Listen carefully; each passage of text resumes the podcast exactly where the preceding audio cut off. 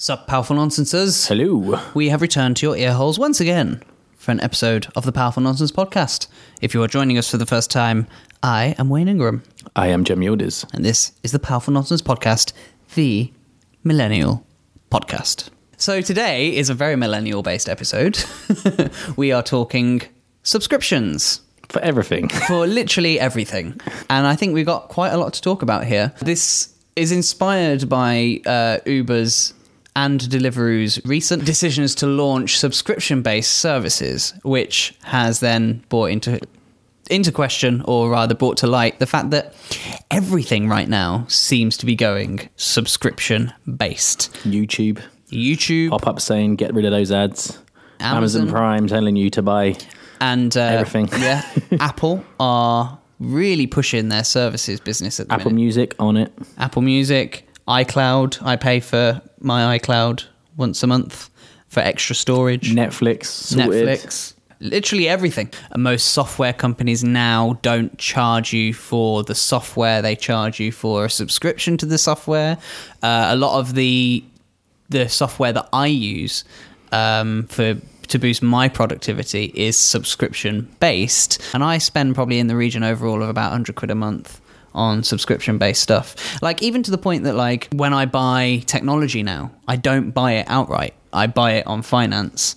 Which to me is like a subscription. To the point that actually little- Apple have a their own subscription program with the upgrade program, which is essentially buying something on finance, except it's a subscription because when the new phone comes out, you get to upgrade. I think these things all help with obviously cash flow as well. Well, that's why that's why I do it because I could I could put down you know two G's on a MacBook, or I could pay like fifty quid a month over three For the rest of your life. um, and and know that, and then once that's done, the good thing about it is it means you can budget, right? Because I've basically got myself a monthly budget on my Apple stuff, and so once one device is paid off, it's like, well, I know I can afford that same amount. So then, is there another device that might be? Do you know what I mean? I think the good thing, what you can see here with these subscription services, is just it backs up what we say about millennials. Number one, you can clearly see convenience is a huge thing. You've got Deliveroo. People co- are not cooking at home anymore. I mm-hmm. think myself, I think I probably get in food, whether it's um, Deliveroo or Uber Eats or mm-hmm. Just Eat. It's probably like at least I don't know three times a week, and Yeah. when you get home, you just want to quickly have something ready. I mean, I was on. I think I was on a, on my way in an Uber back from the weekend, and then on the way back in the Uber, I'm booking my food to arrive as soon as I get there. And I think this is a clear example that millennials are valuing convenience. Yeah. but at the same time, also like stuff like entertainment. It's like using up that dead time, whether it's on your Audible, listening on the train to a book because you don't want to hold the physical book and you want to be doing stuff while you're listening. And then you've also got, like you said, the Netflix or whatever other online subscriptions you've got. I think you can see how these subscriptions are building the sort of personality of what a millennial mm-hmm. wants from their life at the moment. But it, the good thing about the subscription model is it works both ways, provided that the business itself is actually providing good value with the subscription model and not just doing it for the sake of it. What a subscription model allows is for these businesses to stay in business, which, if it's something that provides value, I definitely would recommend um, subscribing to whatever it is because it means that they can continue doing what they're doing. I mean, we've we ourselves with the podcast have toyed with the idea of of Patreon, um, which means that we can provide more and do more because you know it costs money to produce a podcast, but um, still continuing the podcast to be free. But if you want the extras, the stuff, then you sign up for the Patreon thing. And so many podcasts have that business model, um, and it just allows for complete a la carte lifestyle. It allows you to prioritize what you want to prioritize. And yeah, I just, I love this kind of pick and mix of what's important to you thing that you can do. Like with Uber, their subscription service, their plan is to basically convince you to dump your car and just stick with an Uber, which is something that I'd totally be on board with if I needed a car enough. Um, That's the reason I haven't got a car because I was like, what's the point? I only Yeah. Mm-hmm. use it to get myself to the station or to pop to somewhere, or if I want to get back from somewhere on a on a night out or something like that. So it Yeah. just is not really worth it. And again, like you said about the subscription model, why it works so well for businesses, is that it just means that they've got these guaranteed income streams, which is why you get these services at such lower rates. Mm-hmm. And I think um, Amazon have just done an amazing job of being that person that says, look. Me and you before were like hell no on Prime. What was it like Mm-hmm. ninety nine pound or fifty nine pound? It's gone up and down a lot But at the time, it was like, well, that's too much just to get delivery. And it's amazing how they've sort of built this out into something that now offers multiple things, whether it's the next day Prime delivery or it's your Prime TV. Um, I'm not sure what else they've got. Oh, you got um, food delivery as well, stuff like that. They've sort of Amazon Pantry, is it? yeah, they've built out this whole ecosystem around this subscription service, and I think these businesses are also eating it up because you've got Uber Eats and you've got Uber the cars, so it's kind of The brilliant thing as well is it does allow you to budget quite well.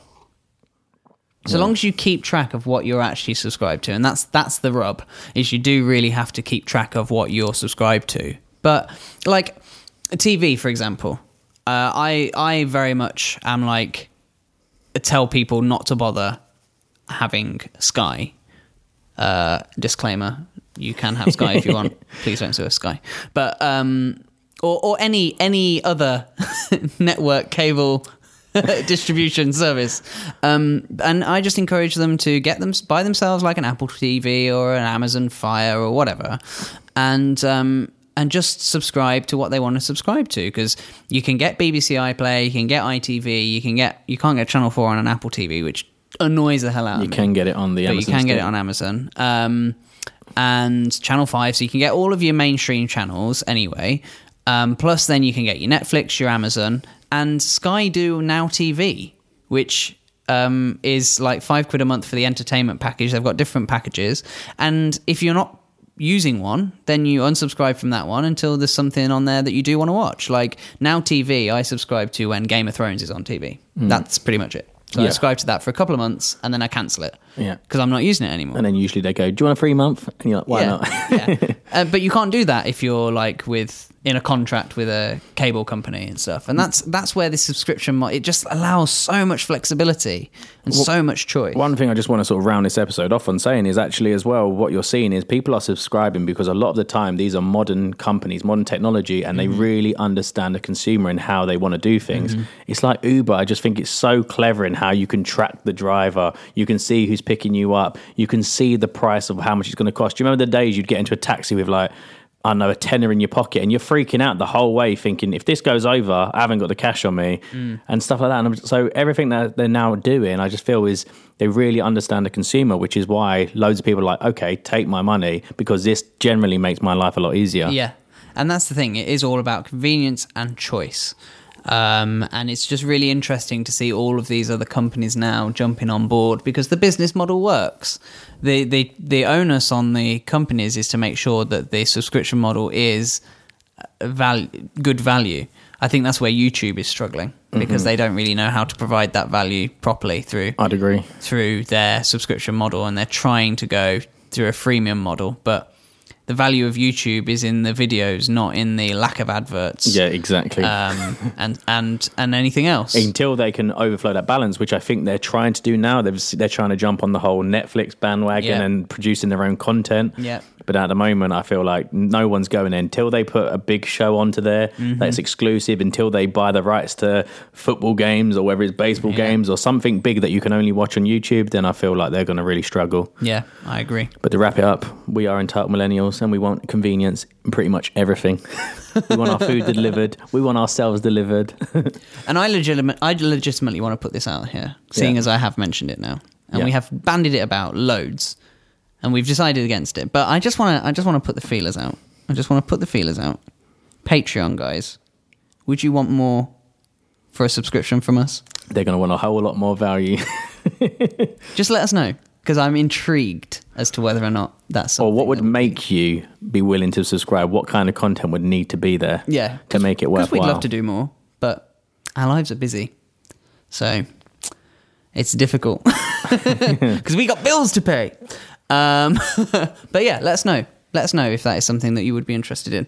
Uh, hit us up on Twitter at pn underscore podcast or drop us an email. I'm Wayne at powerfulnonsense.com and here's Cem at powerfulnonsense.com spelled C E M. Cool. So unless you pay for us to do Patreon, you're going to see Wayne in your next Uber driver and me as your next delivery driver. Yeah, maybe. Maybe. Maybe. uh, cool. Uh, wicked. That is it for this episode. Thank you very much for tuning in, and we shall catch you next time. See you later.